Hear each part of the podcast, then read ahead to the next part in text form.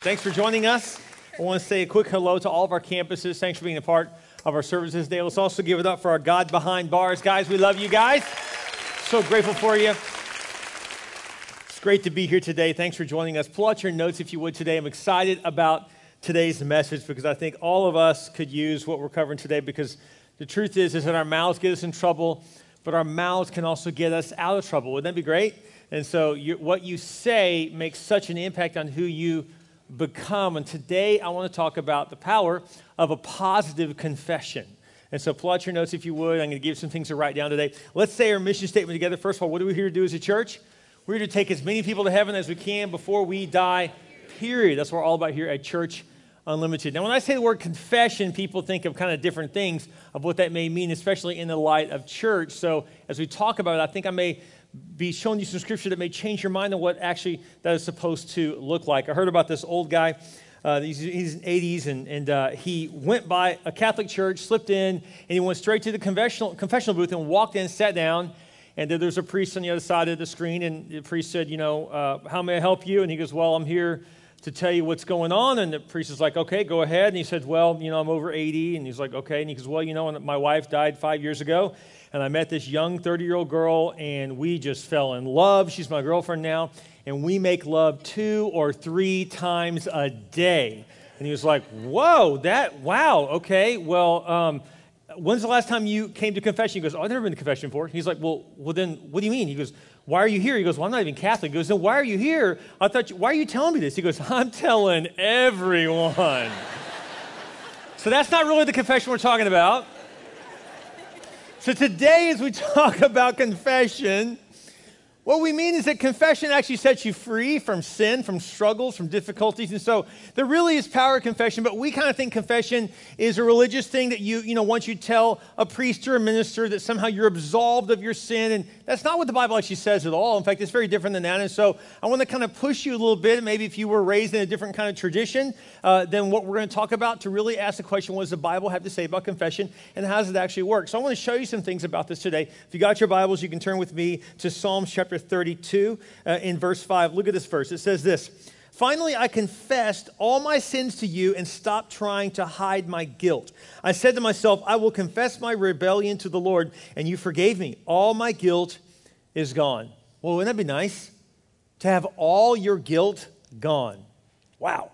That's the way God wants us to live. He wants us to live guilt free. This doesn't mean that we get a pass to do whatever we want. That's not what it means at all.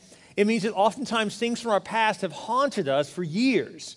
So we just keep thinking back, oh, I can't believe I did that, and I just don't want anyone to know about it. I'm so embarrassed. I feel so much shame. And the truth is, God doesn't want you to live under a cloud of shame. And the key to this, the key from getting out from under that cloud, is actually confessing your sin to the Lord. Look at the scripture on this. It says in 1 John 1 8 through 10, it says, If we can claim we have no sin, we are only fooling ourselves and not living in the truth. So before we even say the next verse, God says, first of all, let's not pretend like any of us here don't need to hear this.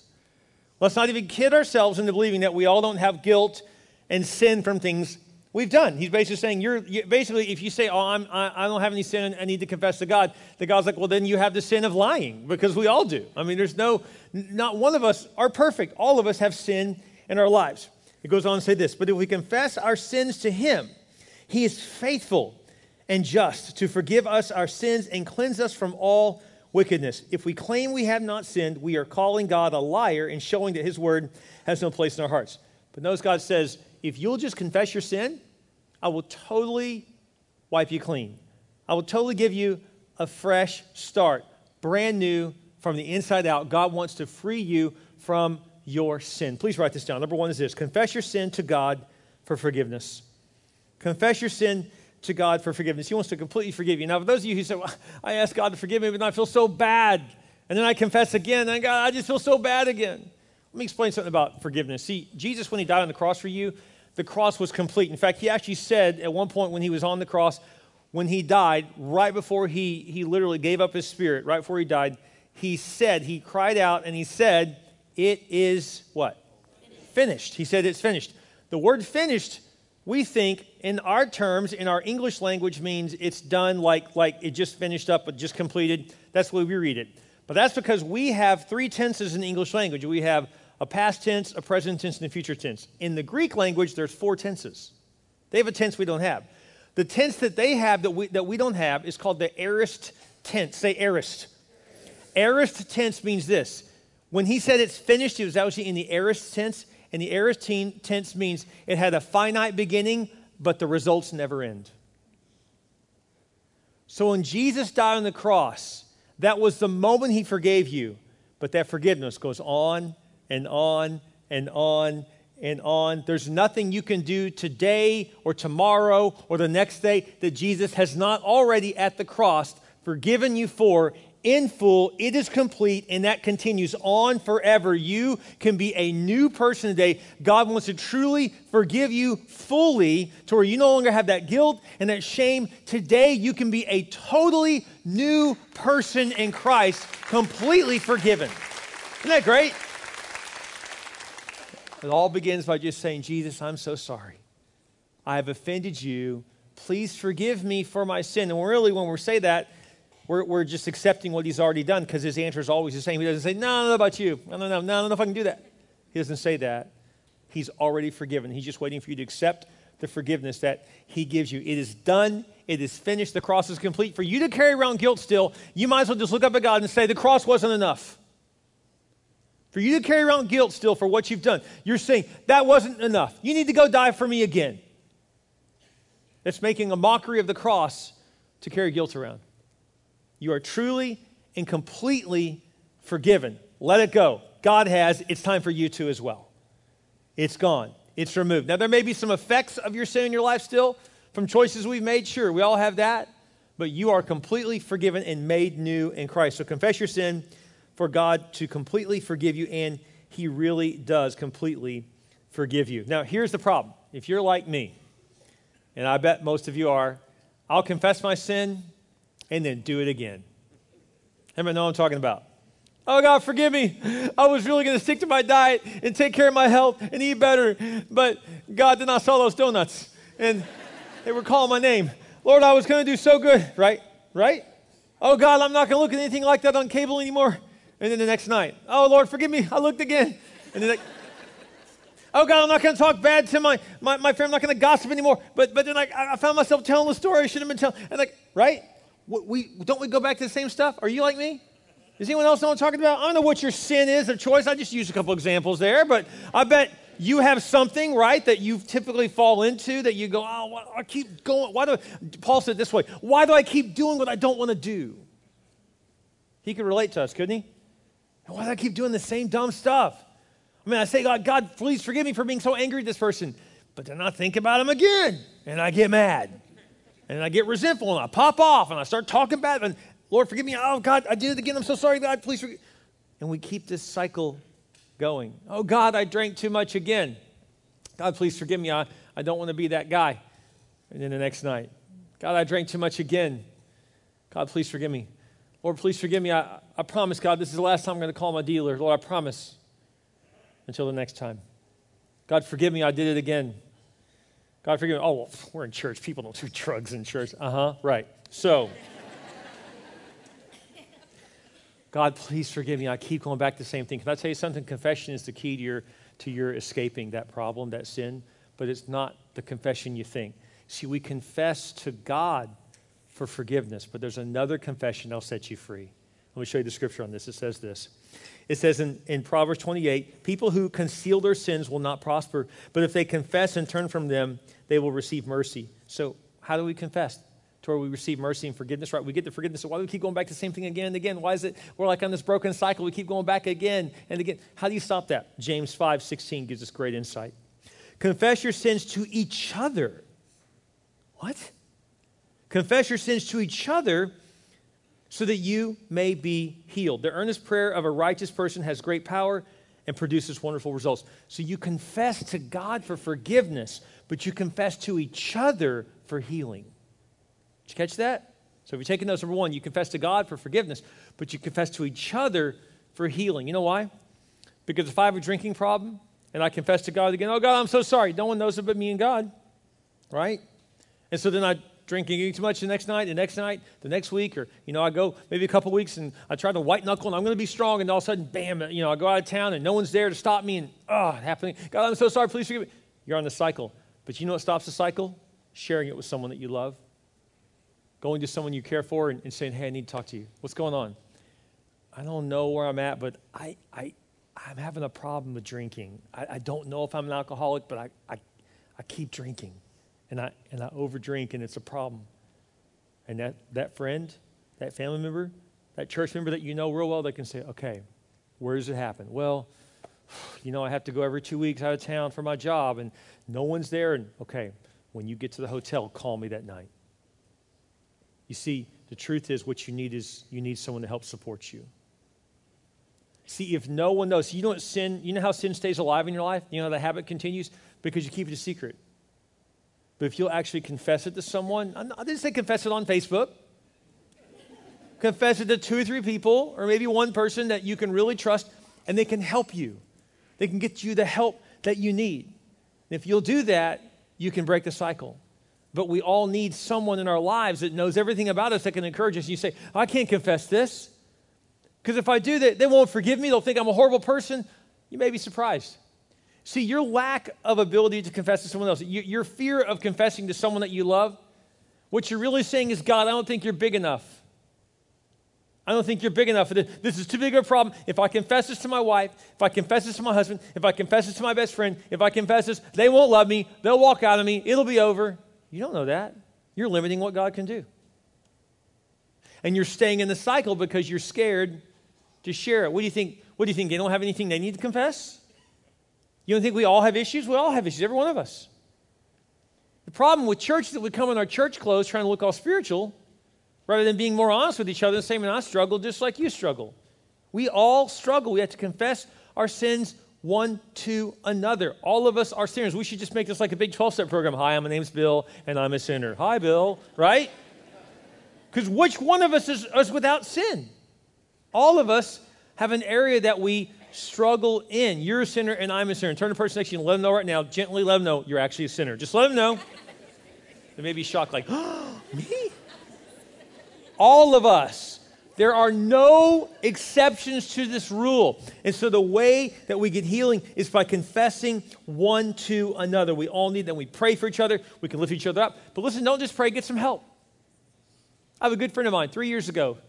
He called me in his office. I need to tell you something, Pastor Bill. I was like, what's up? He goes, um, this is kind of hard to say, but I, I drink a lot, and I, I, don't know really how to stop that. I was like, okay, why don't you get some help? He's like, well, I just want to kind of start off by just telling you, because you're my pastor, and I just feel like maybe if I just tell you that that may maybe curve, curve my appetite, and just, you know, I, I just, if I drink, I'll, I'll tell you. You know, the other day I was in his office, and he said, hey, I was like, hey, what's going on? We're catching up. He says, it's been three years since I drank. I said, congratulations, man, that's incredible. It's amazing. Some of you hear that and you go, that sounds too easy. I mean, I, I didn't, I didn't have, there wasn't that fast. I didn't go tell one person I was good. I mean, I, am way into this and it's a huge problem. And, you know, I've told five people and I'm still doing it. It may be that by the time you told someone it had become such an addiction, right? Because by the time you finally confess it, you let something get a hold of you and your habit so much that it's going to take 12 step or rehab but you can still break it. You just have to be able to share with someone, say, I really need help. And by the way, whenever you do share with someone really close to you that you love the problem that you have, and you go, listen, don't tell them that I have this problem, they're going to be like, yeah, we know. Because if they're close to you, they already know. I hate to break it to you, people already know your stuff. Those you're close to, you, you're not going to surprise them. Hey, kids, I want you to know I have a temper problem. They're like, yeah, we know you have a temper problem. We see the broken glasses. We know. it's not a shock to them. You know, hey, I just feel like I should tell you, honey, I'm kind of bad with money. They're like, yeah, I see the credit card statements. I know. The truth is, is that we think we're holding a secret, but we're really not. People are in on you. Sorry to break it to you. But the Bible says your sin does find you out. So here's what I want to suggest to you. This may be really shocking to you. I want to suggest before you get busted that you bust yourself. That you actually be the one in control to go in and say, I have a problem, I need some help, and talk with someone. So, oh, who do I go to? You're in the right place already. Go to a friend. Go to someone here at the church. Go, go to some, find someone that you love and trust right here. because that's part of being a church is we're supposed to be here for one, for one another to help each other to encourage one another. That's what part of being a church is about. It's not just to come hear the preacher talk and then go home. No no no no. You're supposed to be involved plugged in connected with one another. So when you have a problem it's not your problem. It's all our problem. We're all going to help one another out.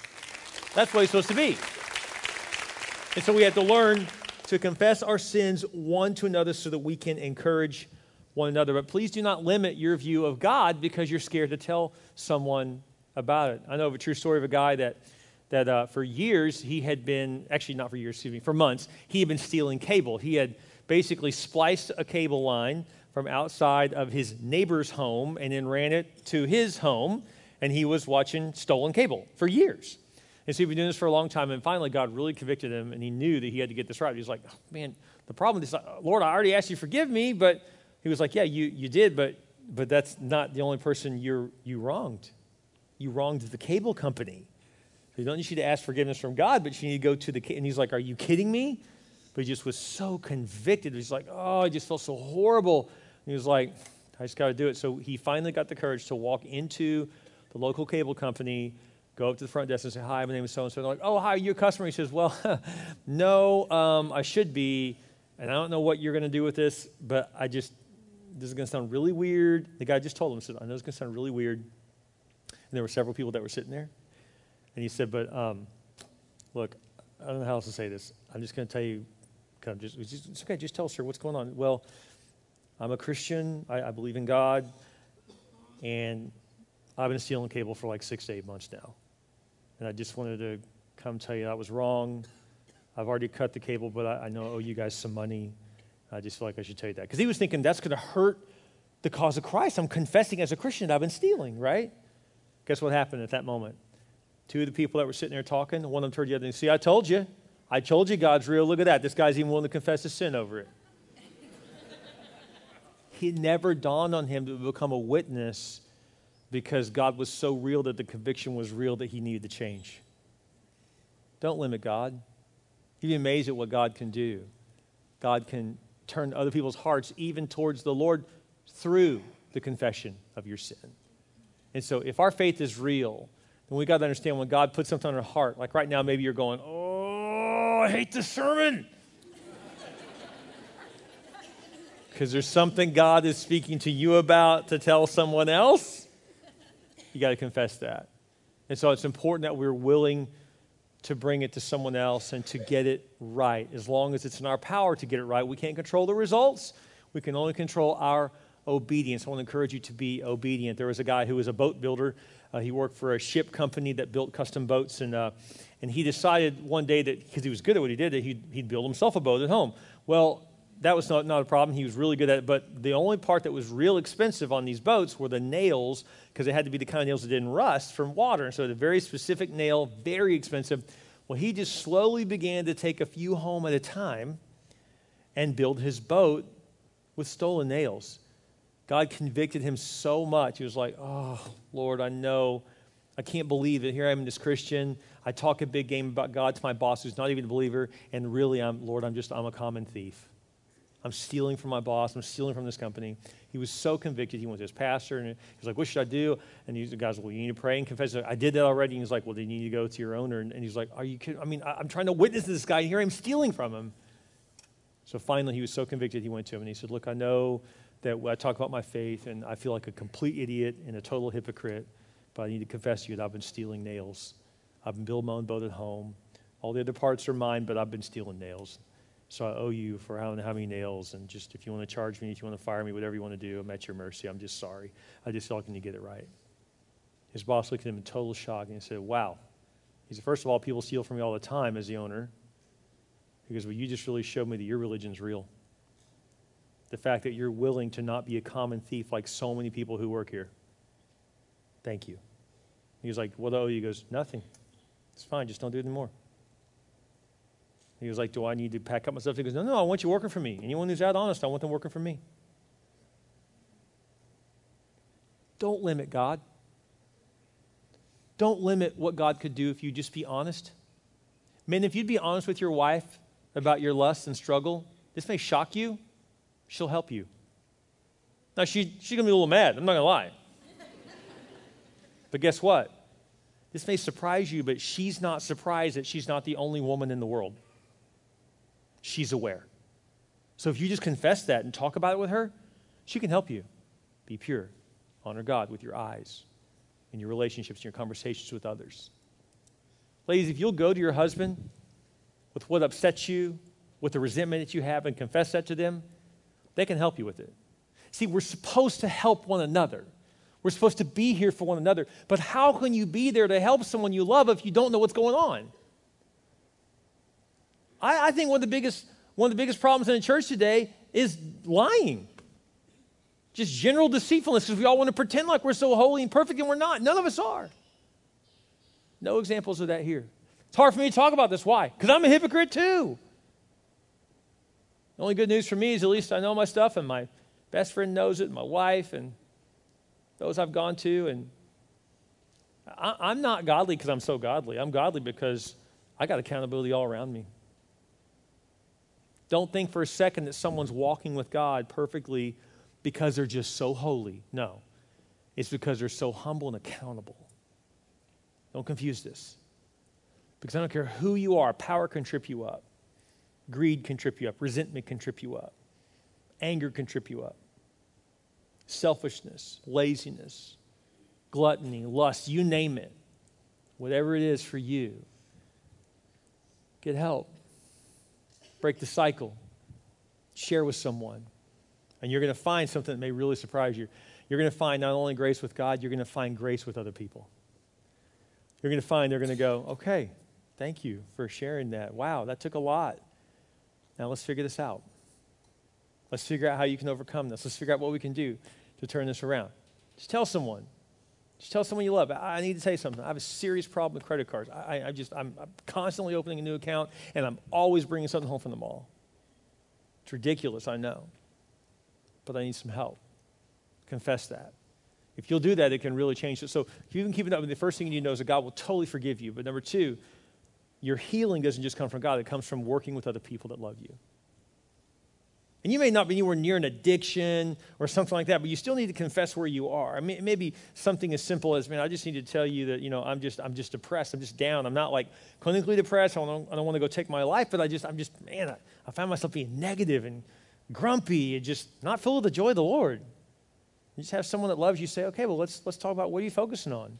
What are you watching all day? What are you listening to all day? Because that'll really change how you feel about yourself and about your life and your family and just get someone to help you be accountable in those areas. There's nothing wrong. We all have different areas that we need some accountability in. So I just want to encourage you to understand that God has a better way, and the healing doesn't just happen on your own, though. You need other people for that. Hey, speaking of this, you know what? In two weeks, we're starting a new series. So excited about it. Check this video out. Warning. Due to mature content, the following series has been approved for mature audiences only. Discover the truth about relationships in a series that will leave you asking for more. Don't miss a second of Rated R for Relationships. Really excited about this series. We're really going to go there. In fact, the topics we're going to be covering, we're going to, on purpose, just completely limit uh, any children below the age of 12 from even being in here. Uh, basically, if you're not a teenager, you shouldn't be in here to hear this because I'm going to go there because here's the thing I've discovered our world's going there. I mean, they're saying stuff on talk shows that we would dare say face to face to someone. It's like, wow. I mean, you can't believe what they talk about on the radio, on TV, what they're showing on, on, on TV. The internet's out of control. So I just figured if that's what's going on, we should be talking about in church. So to do that, we are really going to go there. And I'm just going I'm just warning you now that it starts in two weeks. Don't be offended when we tell you at the door, oh, we don't really want your kids in here. You go, oh, it's okay. And you walk in and we're, we're literally going to stop you and say, you don't understand that's not, they're not allowed in here. This isn't a we're recommending, this is a they are not allowed in the room. So we're going, we're taking it to the next level. So I know I'm going to offend some families. I'm okay with that because we may offend one or two, but we're going to help hundreds of families. So we're really going to go there. We're going to talk about intimacy. We're going to talk about sex. We're going to talk about pornography, lust, problems, struggles. We're going to talk about all that and more because relationships are getting more raw and more out of control because we're not facing the fact that the world is overrunning us with crap, to be honest. So we're going to talk about this. I'm very excited about this series. I want to challenge you to be here.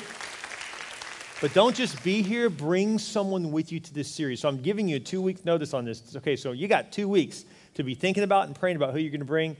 Bring them here. First of all, they're going to leave with you after church. They're going to go, I can't believe he said that in church. There's going to be a lot of that. In fact, when the sermon's done, I'm going to go backstage and go, I can't believe I said that in church. but we're really going to talk about these things, and so be sure to be here for this entire series. If you're a highly religious person, don't come because I'll offend you. I'm just, I'm, I'm not even kidding right now. I'm going to say things that you would never dare in your wildest dreams think should ever be appropriately said in church, much less a kitchen table. But guess what? We're going to talk about it because the world is. So we're going to get you some help, and we're going to help your relationships turn around immediately. So don't miss this series. It's going to be very raw. It's going to be graphic uh, on purpose because they're trying to get you some help. I can't help what I can't talk about. So we got to be able to talk about this stuff. So don't miss this series. I promise you it's going to be very powerful. It's going to be funny. I mean, there's going to be a lot of humor with it, uh, but there's also going to be some real, real help. And so bring your friends, bring your family, bring your boyfriend, girlfriend, uh, your, your neighbor, bring your spouse, bring, you know, wherever you are. I don't know where you are on the relational spectrum, but you're going to want to be. You may say, well, I'm single. I don't even need that. No, no, no, you do. So that, that way, the next time a relationship starts, you start it right the right way and it goes the right way. And so there is a way to do that. So be sure to, uh, to be here for the series. Rated R. It's going to be very, very powerful. Last thing I want to talk about is this. We're going to kind of sum it up with this last point on your big fat mouth. So, your big fat mouth is so powerful, it can lead to you being forgiven and, and being, being set free from shame. Your big fat mouth can also set you free from the cycle of sin by sharing with someone else, inviting them into the cycle of sin you're struggling with so they can help you break that cycle, right? But there's a third thing your big fat mouth can do as well that is really, really powerful. So your big fat mouth leads to forgiveness from Jesus, it leads to healing, and then it can lead to transformation of your life. And here's what that looks like. Would you please write this down? Speak positive confession to begin transformation. You got to begin to speak a positive transform- confession, excuse me, to begin transformation. So look at Joel chapter 3, verse 10. It says this Let the weak get strong. Oh, it doesn't say that. Let the weak feel they're strong. Doesn't say that. Let the, let the weak think I'm strong. No, let the weak say I'm strong. So the Bible actually says when you want to change something in your life, speak it like it's already done. I know that sounds crazy. You're like, what do you mean, like some kind of name it, claim it thing? Well, that name it, claim it concept has been given a bad uh, name because people are used to preachers saying, you know, I want a Ferrari, poof, you know, that kind of, that's ridiculous. No one's saying that. But to say that the Bible does not say to name what you want is not true. Your mouth is so powerful, by the way, it leads to salvation. Your mouth doesn't save you. Jesus did that on the cross, but your mouth is the ticket to you accepting the salvation that's been given to you. Look at what it says in Romans 10. It says, If you confess with your mouth that Jesus is Lord and believe in your heart that God raised him from the dead, you will be saved. For with the heart one believes and is justified, and with the mouth one confesses and is saved. Your mouth saves you. You have to believe that it's yours. You have to believe that God's hand is on your life because it is. So we begin to speak ourselves up. Look at the scripture here. Look at the ones who didn't believe it. Numbers 13 33 said, Why we even saw the giants alongside them, we felt like grasshoppers. Those who said we saw giants, we felt like grasshoppers. We felt small, right? Hopping around in fear. Oh, we can't do it, right? Says we felt like grasshoppers, and they looked down on us as if we were grasshoppers. So, two things. Number one, don't look down on yourself, and do not hang out with people who look down on you. If someone runs you down with their mouth, that should be the last time you hang out with them. Just don't do that. You know, you say, "Well, Pastor, I, I mean, I'm uh, this. It's a family member. What do I do? Limit your time with them. In fact, better than that, just have a conversation and say, "Listen, I really don't want to limit my time with you. Can you quit talking negative? Can you quit telling me what I can't do and start telling me what I can do? You may need to have a serious conversation with someone that you love." I said, please quit projecting your negativity on me. I believe I'm God's chosen to do great things in this world, and I can make a difference, and I'm not going to believe your lies any longer. God says, I'm all that. I can do great things. I'm not going to buy into this anymore. You have to make a decision to see yourself differently. So, as I was talking with one of our pastors, they said, Hey, you heard Pastor Zach's confessions? And you know, Pastor Zach, love him. And I said, No, I haven't. They said, Well, let me ask him to, to send him. So then they sent them to me. These are Pastor Zach's confessions. These are something he says every day. He has it memorized. I was shocked because there's a lot of them here. I was like, he memorized all that? He says, he says this to himself, to himself every single day. This is what he says. He wakes up and says, I walk in divine health. I live under an open heaven.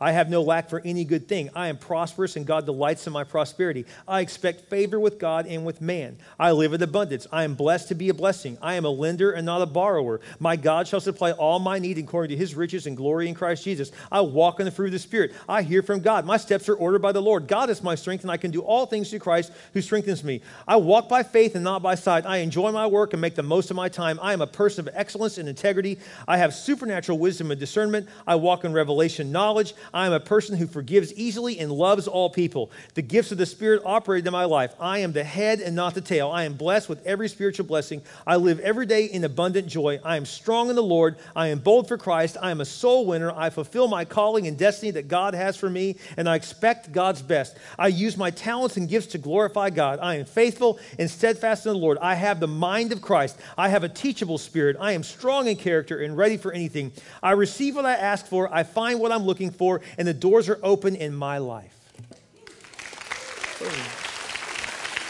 Wow.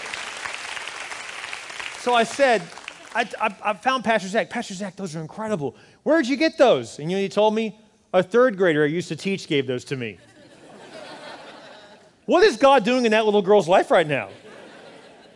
Some family knew to raise their kids in the Lord. It's powerful, isn't it? There was a pastor's wife back in the 80s. She loved God, serving alongside her husband, trying to do the right thing. She felt sick. She couldn't figure it out. She went to a doctor to see what was going on. The doctor said, I wish you would have come earlier. He said, What are you talking about, doctor? He said, We need to talk. Please bring your husband with you. Let's talk about what you have. She said, Okay. So she got her husband in the room and they were talking. And the doctor said, I'm really sorry to tell you this, but you have cancer and it's in your liver. And I, I, I hate to be the one to tell you, but this is probably not curable. You probably need to get your affairs in order. She was shocked. Her kids were young. She seemed healthy. It didn't make sense. She's like, God, I'm serving you. I'm honoring you. And yet I have this cancer, and i have been told it's, it's irreversible and it's probably going to take my life. They could do chemo, but they said it, it's like a 50 50 chance it'll even work for you, as far, as far gone as this seems. She was shocked. She went home with her husband, and they talked about it. And she said, Honey, I don't know what to do, but I don't believe God is done with me. And he said, We don't have to receive what that doctor said. The doctor's doing their job, and it's fine. Doctors need to tell the truth. But he said, But that's the doctor's diagnosis. That's not God's diagnosis. So we're going to believe God that he can heal you. And yes, I know as I tell the story, there are hundreds of cases and thousands of cases of people who prayed, believed, and God took them home. I understand that. But that doesn't mean we don't need to believe. And if I have cancer one day, I'm going to believe for God. Even if I die, I'll die believing. Does that make sense?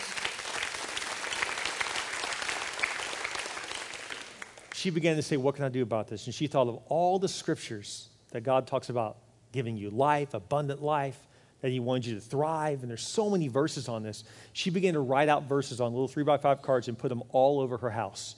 She went and got pictures of herself when she looked young and vibrant and, and healthy and was doing active things, and she put them all over her house as well. And she began to look at those pictures of her looking healthy and young and, and, and, doing well. And she began to read those scriptures and she began to speak positive about her life over and over again. She trained her mind to always say, I have a great life. I'm going to live. God's not done with me. I can overcome this cancer. She began to say it to herself over and over and over again. The doctor said, You have this many months to live. And she lived way past that until the day she went back for one more checkup. And the doctor said, I do not know how this happened. This does not make medical sense. And all the years I've been practicing, I don't understand this. But you are clear of cancer. God had restored her. Now, God could have done it automatically. He didn't do that. She kept speaking it. She kept doing the right thing. She was doing treatments as well, but believing at the same time. And she convinced herself of what God had already told her was true, was that she really was going to live, and she was going to overcome that. That lady then raised a young man in their church who took over the church one day, and that young man's name was Joel Osteen. I say that to tell you this. I've had the privilege of meeting and talking with Dodie Osteen. She's an incredible woman of God. In fact, it's funny because she prayed, God, give me this many more years. I want to live till I'm 80. And she said, when I got to 80, I went back to God and said, let's renegotiate. I love that. I love that. Her spirit's amazing. But I was talking with her about that, you know, and she's just so positive and just believes the best. And I'll tell you one thing right now Joel's an incredible man of God. I consider him a friend. And I will tell you this he is really that positive all the time. He really smiles that much all the time. And that's really who he is. I mean, the guy just like, wow, he's always positive. He cracks me up. It's a wonderful quality. But I'm going to tell you this right now he wasn't born positive, he was raised positive. He wasn't born with faith, he was raised in faith. Some of you might, might say, I didn't have that, Pastor, as an opportunity. I didn't have that, that privilege. It's okay. Re raise yourself with your words. With your words. Let's bow our heads. Every head bowed, every eye closed. We take a moment to pray. I want to encourage you today just to begin to speak positive things over your life. Confess your sin to God. Find someone today to confess that besetting sin, that thing you keep going back to. Trust the Lord enough that He's in control that when you go to your spouse or your best friend or a coworker or someone you trust and you share that you're not going to find condemnation, you're going to find grace. You're going to find help. Trust God for that. And begin to speak positive words of your own life, and God can transform your life. And He does it through the power of your words. And what's really powerful is when you take His word and make it your words. That's when God does something special. Lord, thank you for your word today. God, thank you that we can be changed through your word, through your truth, through your wisdom.